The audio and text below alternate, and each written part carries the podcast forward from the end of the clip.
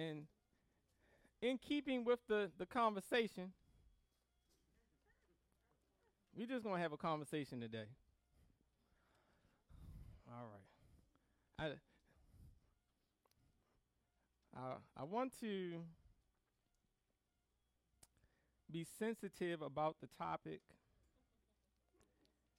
And I feel the only way to be sensitive about the topic is to do something different and just uh just have a little conversation.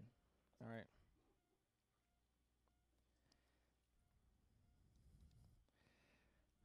All right. So, we'll we can read this passage and then we just going to talk, all right? I'm okay with getting fired today. I have security to walk me to the car. All right. I, I, I have spent the pandemic getting completely out of debt and building my six month emergency fund, so I got time to find a job. All right, there you go. All right. Let us read verses 18 through 25. Now, we have been working our way through First Peter, and I, I told you the, the topic of this this whole series on First Peter is called Struggle Well. And for for the last two Sundays, and we got two more Sunday, this Sunday and next Sunday to go on this topic. It's not an easy topic. I have gotten feedback about the topic.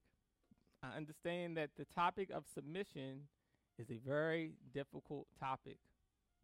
So today we're talk we're gonna we're looking at a passage that is difficult for us as modern people given our historical background in America with slavery to this is a difficult passage to go through.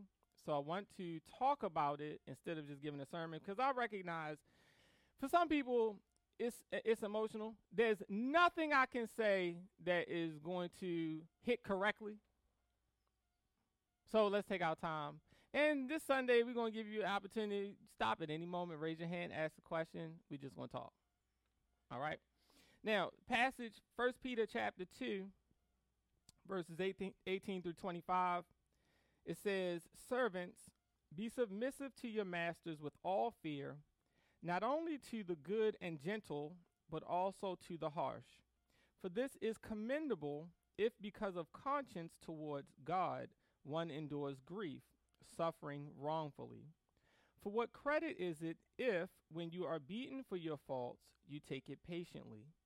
But when you do good and suffer, if you take it patiently, this is commendable before God.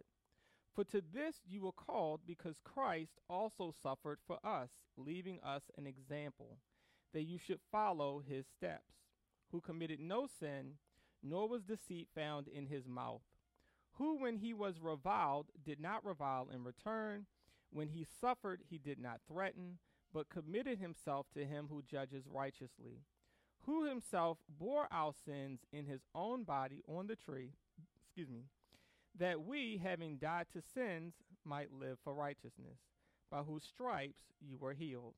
For you were like sheep going astray, but have now returned to the shepherd and overseer of your souls. Let us pray. God help us. Amen. All right. Here we go. All right.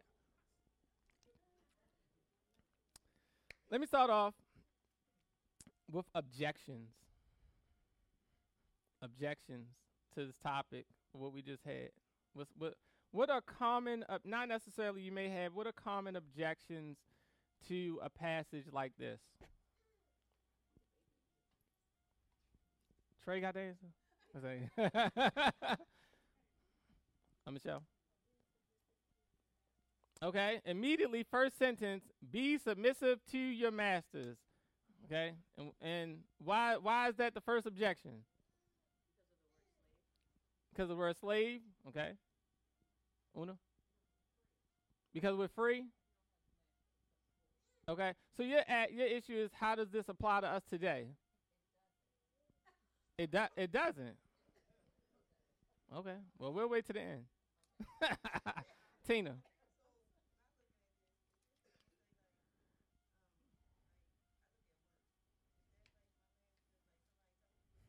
Okay, so you're saying that it applies today as far as employees and employers. Okay. Tanya.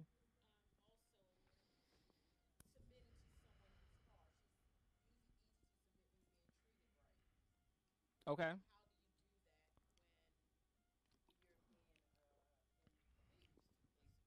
Okay. Okay, so how do you submit to someone who is harsh towards you?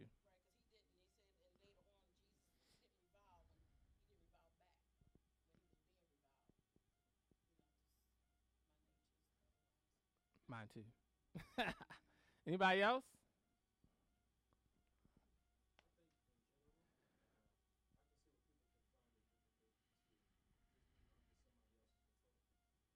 Okay. Okay. Anybody else? Historical reasons why we would have objections to this? Tina?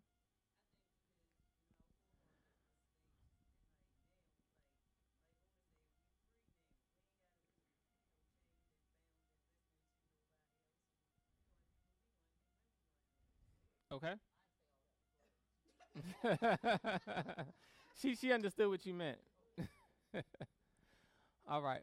Um, I think that i it is difficult for us in our uh, society to to really cope or address top passages like this because of the, the issue of slavery in America, right? Um, number one, and then I, I, I thought I was going to say it, we, it really doesn't apply today. But again, passages like this have to apply today because um, I was going to say not in America, but it, it, it is true in America as well. There's more slavery in our world today than there ever was in the last 400 years in America. Okay. Um, again, anybody in here wearing Nikes? Nikes. You know your shoes were made by slaves in China? Those TVs that you buy? There are a million Uyghur Muslims in slave camps in China right now making all of the products that we buy. Now, if you would like to pay two to three times the price that you pay right now, we should be fighting that injustice. But you know why you don't say anything and ignore it? Because you don't want to pay three hundred dollars for those Nikes instead of one fifty. Every year, Christians and Muslims are rounded up in China to make all of the products that we use. And we don't have a problem with it. We only have a problem with slavery from the last 400 years in America. All other slavery we ignore. We ignore the fact that 80% of the people who come across our borders every single day is in some way either sexually assaulted or they're coming here for some form of slavery. when we're watching the Super Bowl behind the scenes, there's a lot of slaves in America being used in industries around our country to support the Super Bowl and all of the other things that we support. Slavery has not ended. So I know that we may say, oh, well, there's, uh, there's no real application to us today. There's applications for some people today in this passage. Um, now, our application is going to be, I guess, more on the lines like Tina says, as far as how we're supposed to, you know, re- um, so, uh, you know, respond to employers um, and how we should respond to them, whether they are harsh or nice or whatever. Um, but we have to always keep in our minds that all over the world, slavery is continuing, and we just ignore it. Right? So, um, but back to the to the passage. First of all, we have to keep in mind that slavery in the Greco-Roman world was not the same type of slavery that we experienced in America. All right, we can't read, um, you know, American chattel slavery that is based on race back into the Bible. That is not a concept that was that I mean that concept would have been foreign to them. I took this paragraph out of uh, there's a commentary called True to Our Native Land. It's a uh, commentary actually written by African Americans um, on the New Testament. This is what they say about slavery uh, in the time that Peter would have been writing.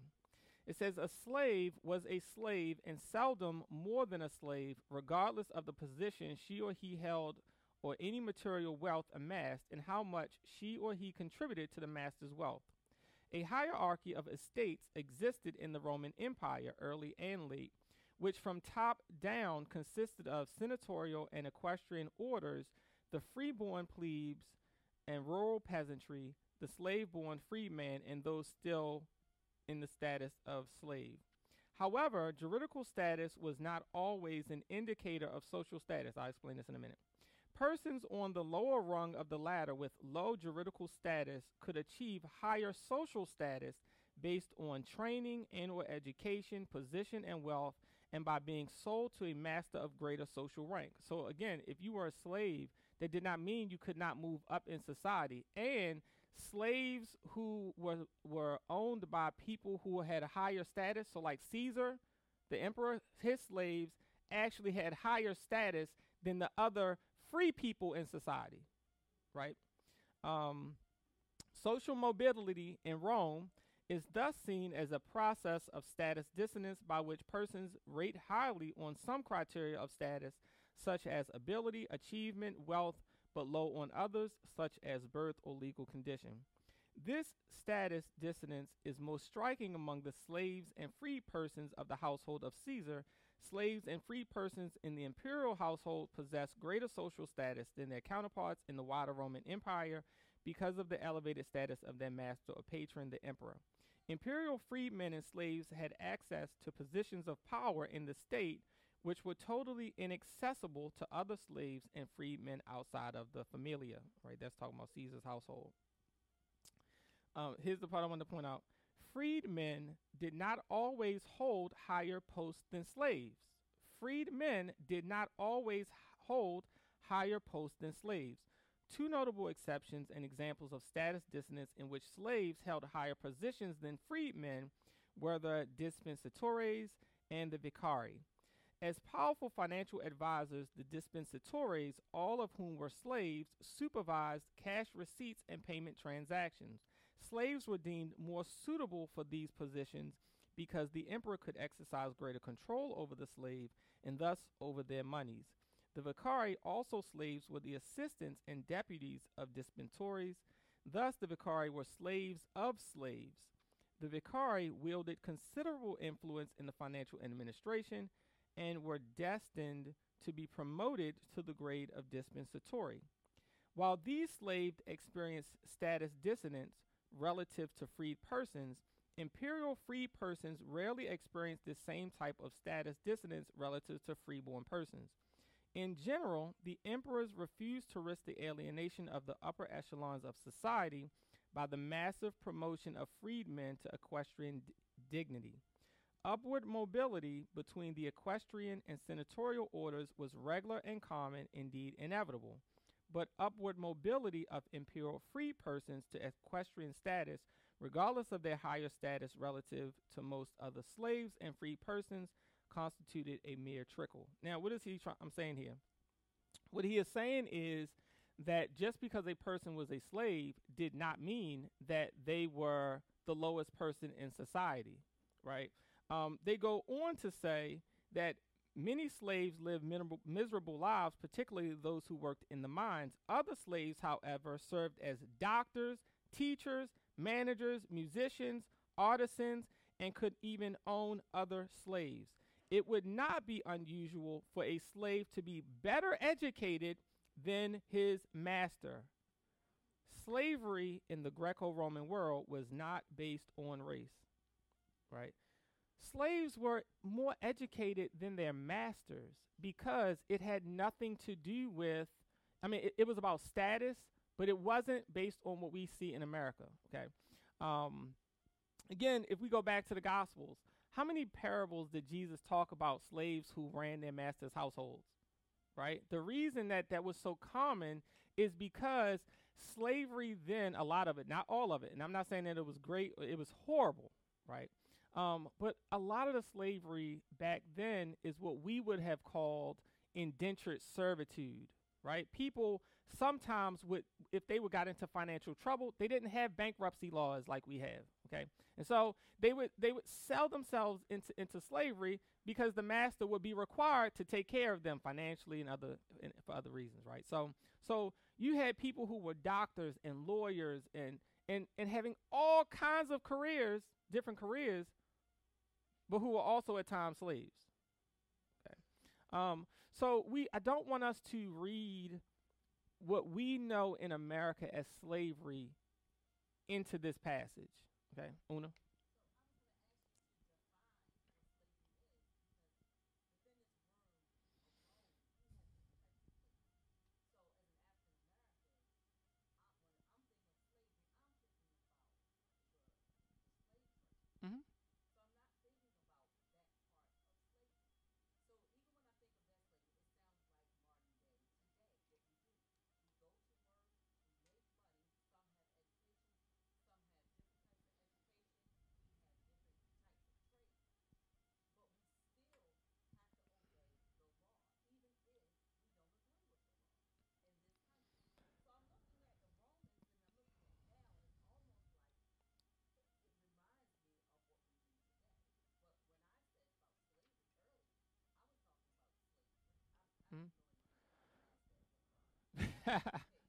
Some of us do.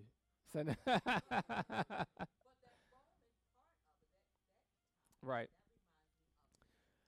Yeah, I would say I, uh, I think that we have to think of slavery in, in, in terms of a continuum. I think that they absolutely had, I mean, uh, it was different in some respects, but in some ways it was the same. I mean, they did not have protections like we have today. So, um, you know, they could be beaten by by their masters. Um, they could be physically assaulted. I mean, um, one of the things that uh, that the church, when it came to power in the 300s, dealt with immediately was the treatment of slaves because um, slaves could be branded on their face, right? And and Christians, when they did not have power, to my my, my next point, they they did not challenge slavery head on immediately upon getting power, they dismantled it. Um, so, so I, I would say, uh, you know, slavery is, is more of a continuum. It's not like, oh, this was their slavery, this was our slavery. There was some, there's some overlap in the treatment of, of how they, they treated slaves.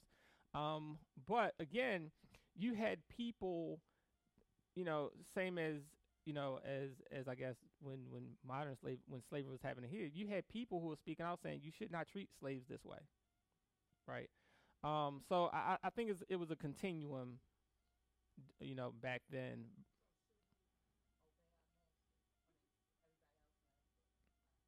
Everything in context.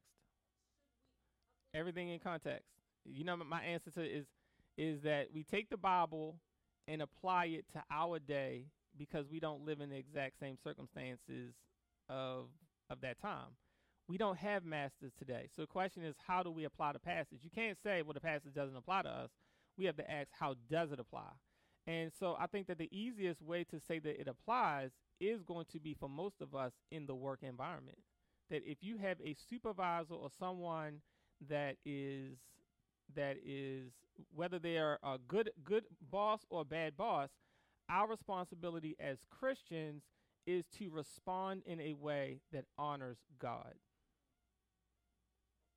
And we can't we can't be like, oh, I don't like them, so I'm just going to disobey them. Right? It's just uh we have to re- we have to respond in a way that that that honors God. Someone hit it.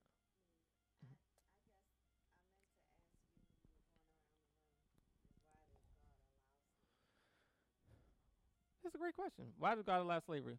You know, um, um, I, I did. I had some thinking on um, on this a while ago. When I was in seminary, I took this class on missions, and um, it's funny. I, I know the teacher gave this answer the way he did it, and then s- got quiet to stop us to to let us think. But I was like, "Oh, that man is bold. I wish I had bold boldness like him." So I think someone asked a similar question, and he talked about um, slavery in, in the book of Exodus, right? The Jews. And so his question to the group was God has a will for everybody's life. What was God's will for the, the lives of those Jews who were enslaved for 400 years? You know, everybody back and forth. And, and so he said this. I was like, oh, this dude is crazy. He about to get it. He said, for at least 309, you know, they were slaves for 400 years. For at least 399 of those years, God's will for their life was to be born a slave, to live as a slave, and to die as a slave. And then he stopped talking. And I was like, I'm just waiting for him to get fired. I'm like, this dude is crazy. but after after the discussion and thinking about it, I'm like, I get his point. God's point is, I mean, his point was, God could have stopped it the first year. He didn't even have to allow it at all. So if he did, he had a reason for it. So me wrestling with with with um think like these topics, I think that the answer is if we are consistent with everything that the Bible teaches, is number one, God doesn't stop all injustices. We sin, and so God allows us to take the consequences of our sin. Right? We we wanted to live in rebellion against God, and therefore God allows us to take the consequences of those actions. And slavery is just uh, uh, one of the evils of this world that He will deal with when He returns. Number the second thing I think I I would say after wrestling with this is, is God is all about object lessons, right? God wanted to teach us how bad our sin is. If Jesus just dropped from the sky one day and got up on the cross, Will we understand what he did? No. So what did God do? For 2,000 years, God implemented a system where they had to go and sacrifice animals, shed the blood of these animals in order to deal with their sin. Okay. So that on when Jesus got on the cross, they were like, oh, I get it. I, I understand. Right? Jesus is dying for us the same way we had to sacrifice these animals in order to atone for our sin. I think it's the same. We can say the same thing with um, uh, with slavery. Paul in Romans repeatedly talks about slavery in reference um, um, um, sin as slavery. Sin is slavery. How does God teach us objectively what how bad sin is?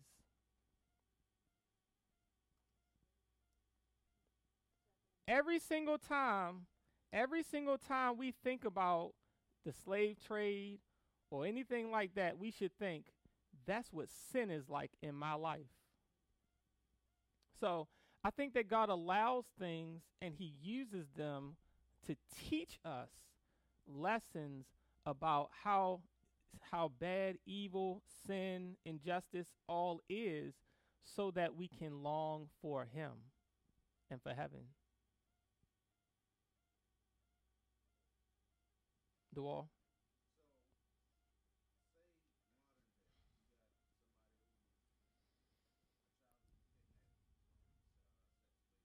Mm-hmm.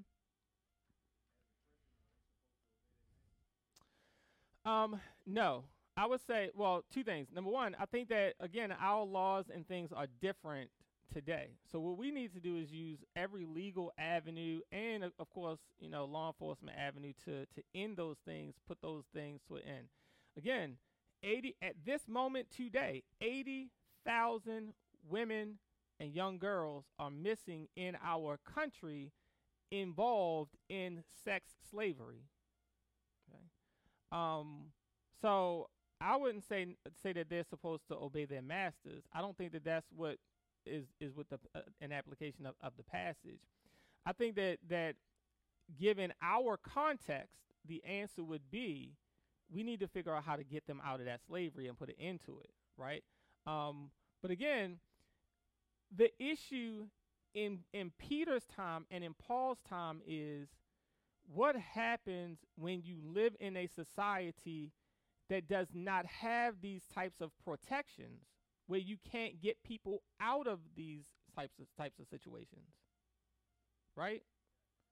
So so no, I don't I don't think that the answer today, according to what P, um, Peter's um, thing is like just just obey your master. Um, even in this text, I will look at this in a second, where Peter is talking about where he says that if you are beaten, beaten for doing good, he's talking about disobeying your master. Right, and we'll and we'll see that j- in, in just one second. Um, so no, I don't think that the answer is is obedience to um, to your master. It is we need to try to work to put an end to these to these uh, to these um, these types of injustices. Um, so my question is, since today our goal would be to put an end to these type of injustices, why does the two people in the New Testament, we can talk about any of those the authors of the New Testament, why do none of them either criticize the practice or call for the overthrow of it? I just gave you the answer actually. Why does P- Peter and Paul not call for the overthrow of the institution of slavery in in the text? Paul addresses this issue, Peter addresses the issue. Why do they not say we need to resist? We need to overthrow these uh, slave masters. Why did they not say that? Um, no. They were they, uh, they both were Jews living in a in Roman society, so I don't think they would have been coming from different different aspects. Uh, Michelle, then Derek.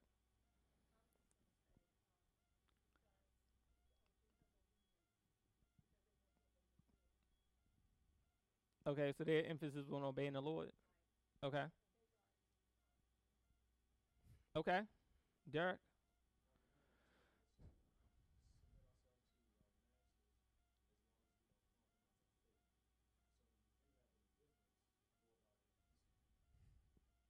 Okay. Anybody else?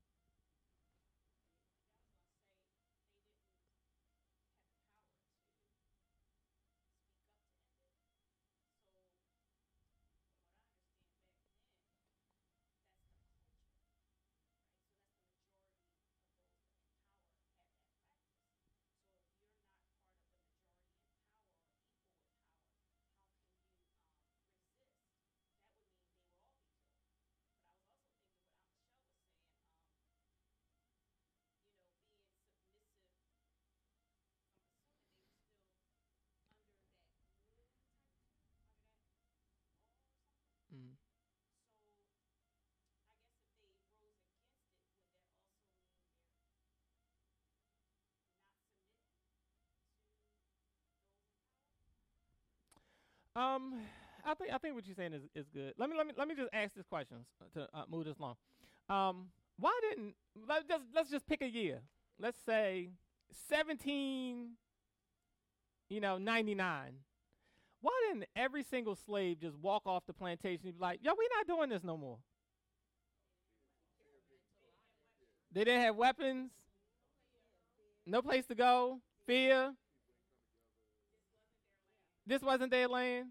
Okay. All right. So so again, the reason that they could not overthrow the the the, the practice was because they didn't have any power. Okay. Now imagine you have a group of Christians, probably at this time maybe numbering ten thousand people, in an empire that stretches from Africa all the way to India. And you have people who are looking for an opportunity to just cru- to crucify people. I mean, think about it. When Jesus was a baby, he when he came back into uh, into Israel, he would have passed through. We know historically, they captured two thousand Jews who rebelled against the, uh, against Rome, and crucified all of them and lined them up along the road so people can know, don't play with us. So if Peter and Paul said, "All right, this is what y'all to do. Y'all to sit up here and fight the Romans."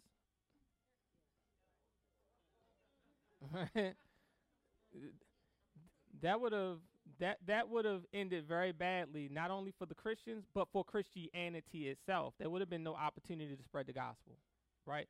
So we don't see as a practical matter, you don't see them calling for the overthrow of slavery because again, this is something that had been entrenched in society for hundreds of years. What they did instead was they advocated for spreading the gospel and living a lifestyle that would undermine the institution of slavery itself. Okay. So we'll see. I mean, we're going to go to the book of Philemon later, um, uh, next year probably. But but Paul in Philemon, he tells Philemon, who was a Christian who owned slaves, he says, "Listen, I could command you to do the right thing. I'm not going to command you, but I'm telling you, you need to do the right thing." And what does he say the right thing is as a Christian? You need to free your slaves. Right? So you, you need to free your slaves and you need to treat your slaves as your brother in Christ. Right? So they sow the seeds to undermine the injustice without taking it on directly.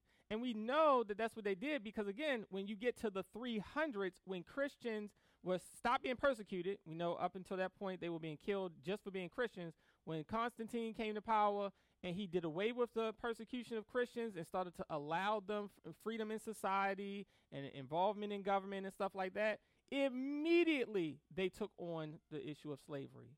As a matter of fact, it was the church who got it enshrined into law that the church could free slaves. Local bishops, by law, had the right to go and free slaves. Okay. So, it just took time. They didn't attack it head on because they could not. But they worked to undermine the practice until they had the ability to do so. Everybody get that?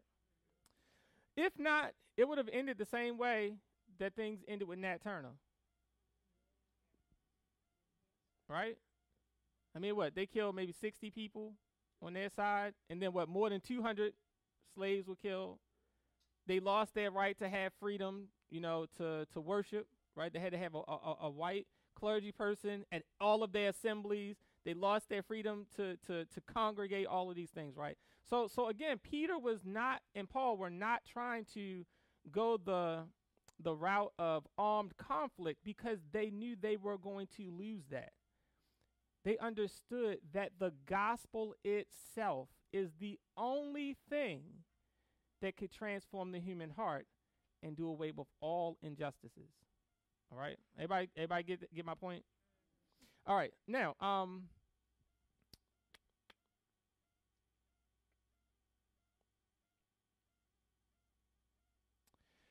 all right, now in this passage, right, a couple things that I um that I want want to point out to you in the passage. This is something that is common. I think the very fact that Peter and and and, and Paul talked about this subject um, is, is proof that they were under trying to undermine slavery. All right. Um, now again, Greek Roman philosophers had talked about what we call household codes. Right. So they talked about um, how a slave was supposed to interact with a master, how um, children were supposed to interact with their parents, how husbands and wives were supposed to interact, right? So we, we, they had talked about this for hundreds of years. There was pretty much universal agreement on on these roles, okay?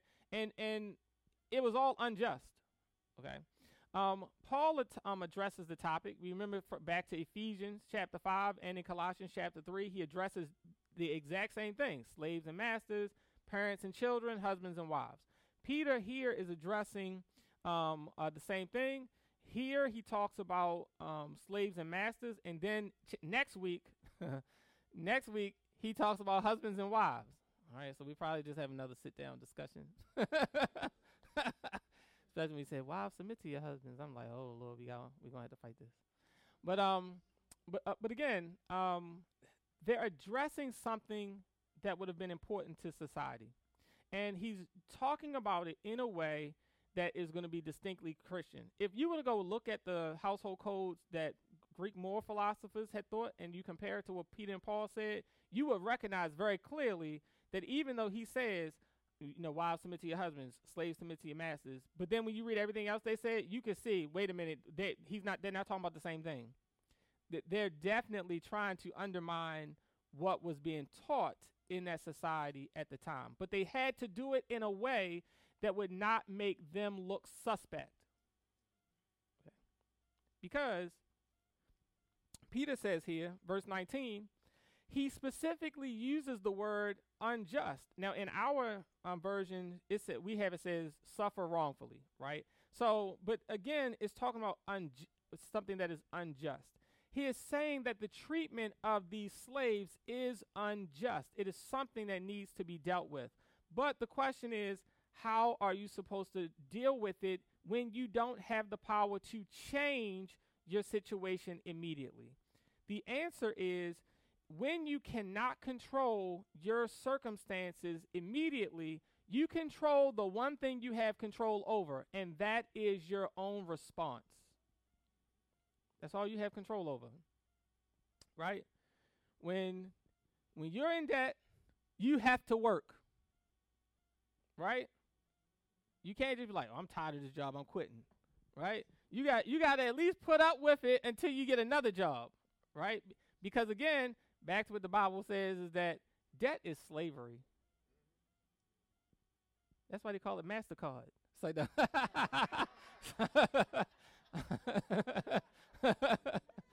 right. But um, you know, that that is slavery, right? We put up with a lot of stuff at work that we normally wouldn't put up with. Why? Because we need this job. We got to pay the bills. We got to feed our children, right? Um, so what do we do? Instead of every time our supervisor says something we don't like, you like, yo, I'm tired of this. I quit. Like, no, you be like, you just go back to your desk and be like, and then y'all get out on the parking lot and talk about it, right? right? We we understand that when we can't control our circumstance, we control the only thing that we have, and that's our response. That is what Peter is is saying here. Peter is saying in verses, uh, um, he says, you know, submit to your masters um, with, with all fear. It's questionable about what he means with, with fear, right? Because uh, just the verse before, he says, fear God. So uh, most likely, most commentators think that he's not saying be, be afraid of your master. He's saying out of respect for God, you're supposed to respond in a way that honors God, right? Um, not only to gentle, but also to harsh. For this is commendable if because of conscience toward God one endures grief, suffering wrongfully. For what credit is it if, when you are beaten for your faults, you take it patiently? But when you do good and suffer, if you take it patiently, this is commendable before God. Now, notice when I remember when I was talking, telling Dewall, I was saying that Peter is in this verse talking about disobedience to masters. He's saying, because of your conscience towards God, right, you're suffering. Here, what he is saying is if you are being asked to do something, same thing we talked about last week, right? If you're being asked to do something that conflicts with your Christian belief, it is your responsibility to not be obedient. We don't disobey because our master or employer or boss is mean or harsh, right? If they say, you know, type this letter, it's like, I don't like you, I ain't doing that. That's wrong if they're asking you to commit a crime or some something simple, it is your responsibility. Like I can't. That conflicts with my with my my moral beliefs. And you have to be willing, as Martin Luther King said, to suffer the consequences of it. When you are protesting unjust laws and be arrested for it, Martin Luther King said you should go to jail happily. That's a part of the process. Right? So, if you have to disobey a command because of your conscience towards God and you suffer for it, you should suffer patiently. Right? So, his point is that, well, if you do something wrong at work and they punish you for it, I mean, why would you be upset about that? You should get punished. But if you're doing something right and you're punished for it, you should take it patiently because it is commendable, and the this word commendable is here three times, it means you will be rewarded by God. God will reward you for standing on principle and on, on your conscience when you disobey something that you know is wrong. Anybody with me? Um, now, he goes on to say here that the reason that we are sup- I'm supposed to um to do that is because We have been called to this. What is the this? Patient suffering. Go back and read, I mean, literally all of Jesus' speeches in the gospel and tell me which one of them does not talk about suffering for people that follow him. Right? Patient suffering is Christianity. I know it's not Christianity in America because up until this point we have been the majority. I promise you, wait a little while. and we will all have to learn patient suffering. Okay. Um, culture is just going to, is just changing. I think it's a actually a good thing because now we can find out who was real and who was fake. right? It was like, I'm just a cultural Christian. All right, y'all not gonna last after last very long. right? We have been called to patient suffering when we are in situations that we cannot change. And the reason he says that is because that is the example that Jesus set for us. He says Jesus committed no sin and yet he suffered. Right? Now remember, Jesus is in the garden, right? And Peter takes the sword and cuts off Malchus's ear. And Jesus was like, no, no, put the sword away. Right? That's not how we're supposed to do this. He says, Don't you know I could say one word and a legion of angels would come and stop this? You know, a legion is 5,000 angels. Jesus could just snap his fingers. 5,000 angels, flaming swords could have came and took out everybody. But he didn't. He endured his suffering, which was unjust. He endured that suffering, and Peter says he set an example for us. Not only was his death what we call substitutionary atonement, right, where he, you know he died for our sins, we committed the sins, but he died on our behalf so that he would take our punishment and we would get his reward for, for living a righteous lifestyle, right? Not only is his death efficacious for us as far as substitutionary atonement, it was an example for us that when we are in situations that we cannot change, it is our calling as a Christian to suffer in a way that brings glory to God's name and not undermine the gospel. Stand on this promise. Standing on this promise. So, uh, uh, what, I, what, I, what I'm trying to get us to see, right, um, is this world is unjust. And there's nothing we can do to make this world just right? That doesn't mean that we shouldn't try, okay? So, again, Christians have done horrible things in society. I mean, in in the world throughout history, right?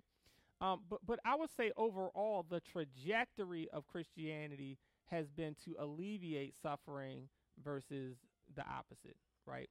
Um, you know, in the you know around the 1600s or so, we kind of lost our minds a little bit, but but um, but but overall, the the the trajectory of Christianity, when you look at, um, again, the practice of slavery in the, in the, in the ancient world, that ended because of Christianity. Um, um, the treatment of, of, of women in society changed because of because of Christianity. We can go through all these practices, hospitals, colleges, schools, all of these things, all are the product of Christianity in societies, right? Um, so I would say, as a whole, the idea is that that that when Christianity took hold, it produced a better a better world. But it, before that could happen, people had to endure a lot of suffering and just trust that God was going to bring the reward. Now, the reward sometimes happens in this life. Sometimes it's not going to happen until we get to the next life. But God is faithful to to bring that that about what we have to be careful of is think thinking that the solution to injustice is just to tear down one institution and replace it with another institution, right? because what we fail what we fail to realize in that thinking is that we're just tearing down one oppressive system to put another oppressive system in its place because we're kicking out one group of sinners and putting another group of sinners in, right? So in some sense, there's going to be there's just going to be a compilation of of injustices. The only solution is the gospel. That's it. The only solution is the gospel. And I'll give you an example. Two examples actually. One is this is exactly what the civil rights era was all about. Right? I mean, even with Martin Luther King, Martin Luther King, he went to India, he met with Gandhi, and he met with Gandhi to find out his principles on nonviolent resistance and stuff like that. Well, where did Gandhi say he got his stuff, everything from? Jesus, right? Um, and so, so all of these principles are rooted right back in, into Scripture.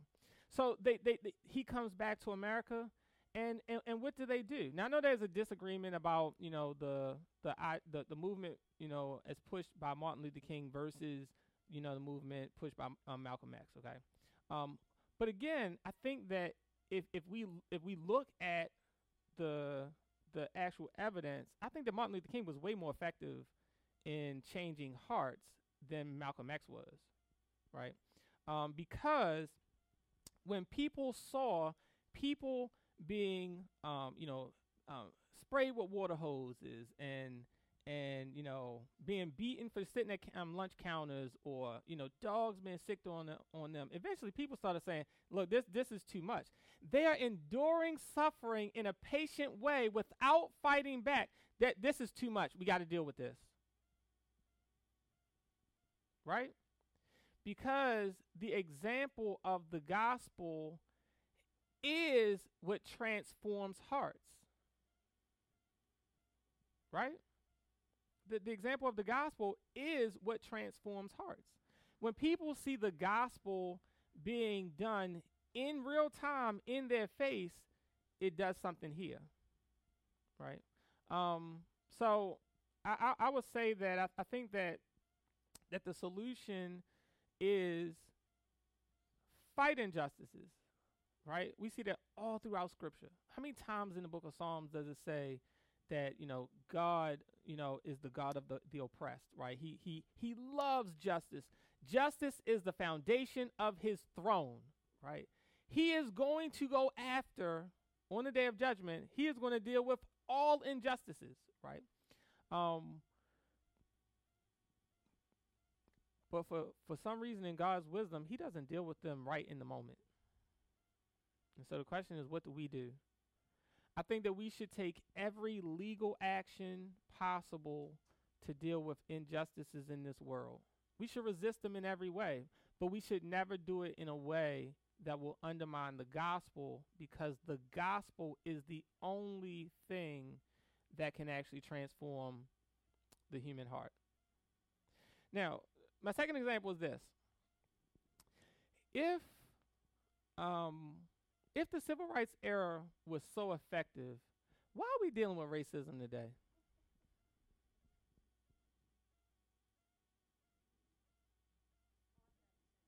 Hearts haven't changed?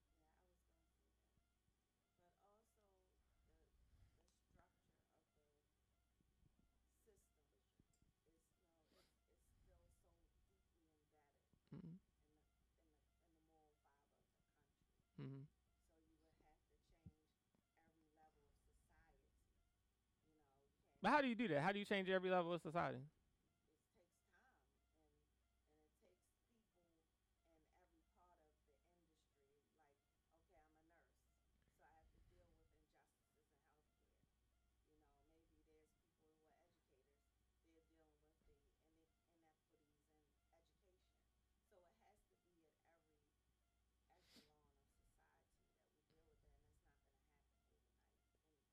Yeah, but then we pass laws in order to make those changes.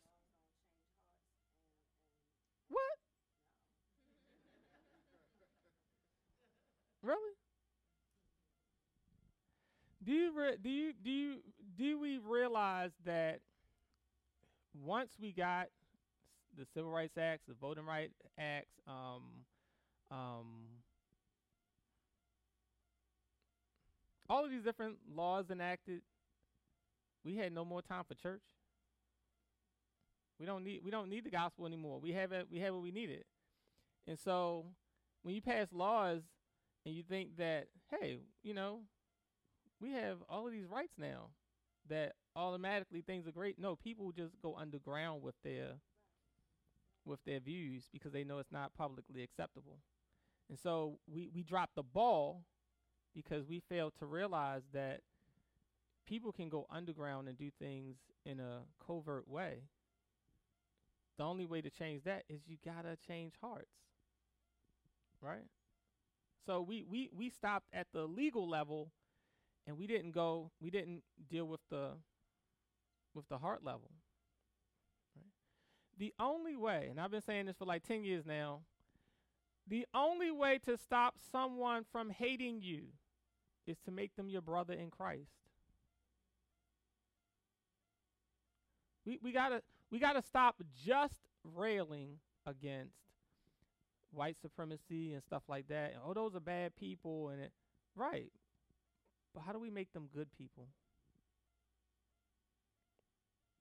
We got to bring them to Jesus. They have to come to know Jesus. That's the only way to to fix the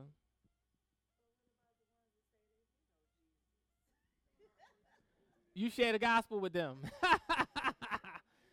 Cuz something is deficient in their gospel.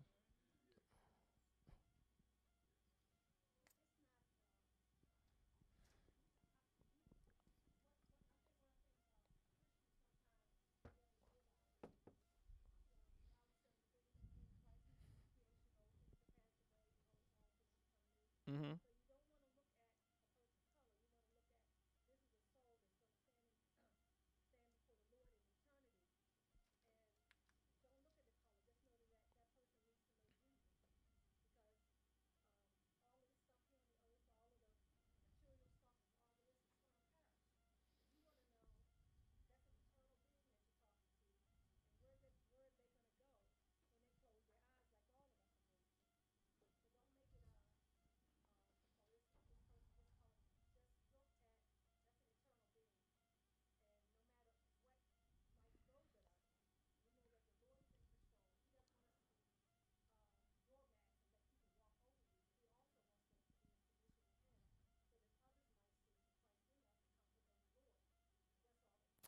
Yes, I'm glad you said that. Let me let me let me say I am in no way, and I don't think Peter is in any way um, saying uh, this either. I'm not saying that you're supposed to be a doormat and let people walk over you.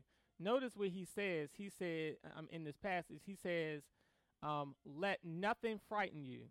Right. The submission should not be about I'm afraid of, of consequences. That's not what you know. You're supposed to be bold and in in in in, your stance. I'm not saying that's not my not my position at all. I'm not saying that that, but the, the point I'm making is is that is you can stand up for yourself, but at the, in the same way, make sure that the way you are doing it is honoring to God. I think that's the um, the the point I'm making because we can we can resist in a way that makes people say, "I don't want to know Jesus." I don't. That's not something I'm interested in. We all know. I mean, think about it. Okay, so um, you have uh, tons of of, of Christian organiz- um, organizations, not, necessarily churches. I'm thinking about one in particular, right? Um, one Christian organization that that um, opposes like gay marriage and things like that. Um, and, and, and how do they show it? They go to military funerals of people who are gay and protest. And they have signs that say, "Come to Jesus." Why? Why would I? Why would I want to come to Him? I mean, that, I mean, like these people are grieving, and you are protesting a funeral and say, "Now come to Jesus." Why would I want to do that? I mean, like I said last last week, you know, you, we got signs that say, you know, Jesus is Lord while we are attacking the U.S. Capitol. Why would I worship a Jesus like that? That don't even make sense. like that don't even make sense, right? So, what all I'm saying is is that is however we respond as Christians, we have to remember that it is not about how it makes us look, right? Because I mean, it, there's a lot of times where in my mind I just be like, y'all just want to smack you. It's like people just, you know, like people just say, people. It's funny how people say certain things, and it'd be like, well, you're a pastor, you can't respond back. I'd be like.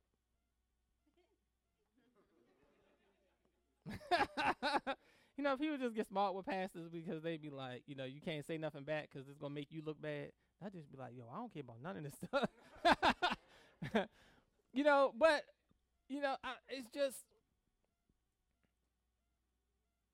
you don't respond because in my mind I just be like, yo, I ain't no punk, yo. I was like I grew up on I went to school. I was on North Avenue and Lo- Broadway, Lafayette. Yo, I'll take you right back.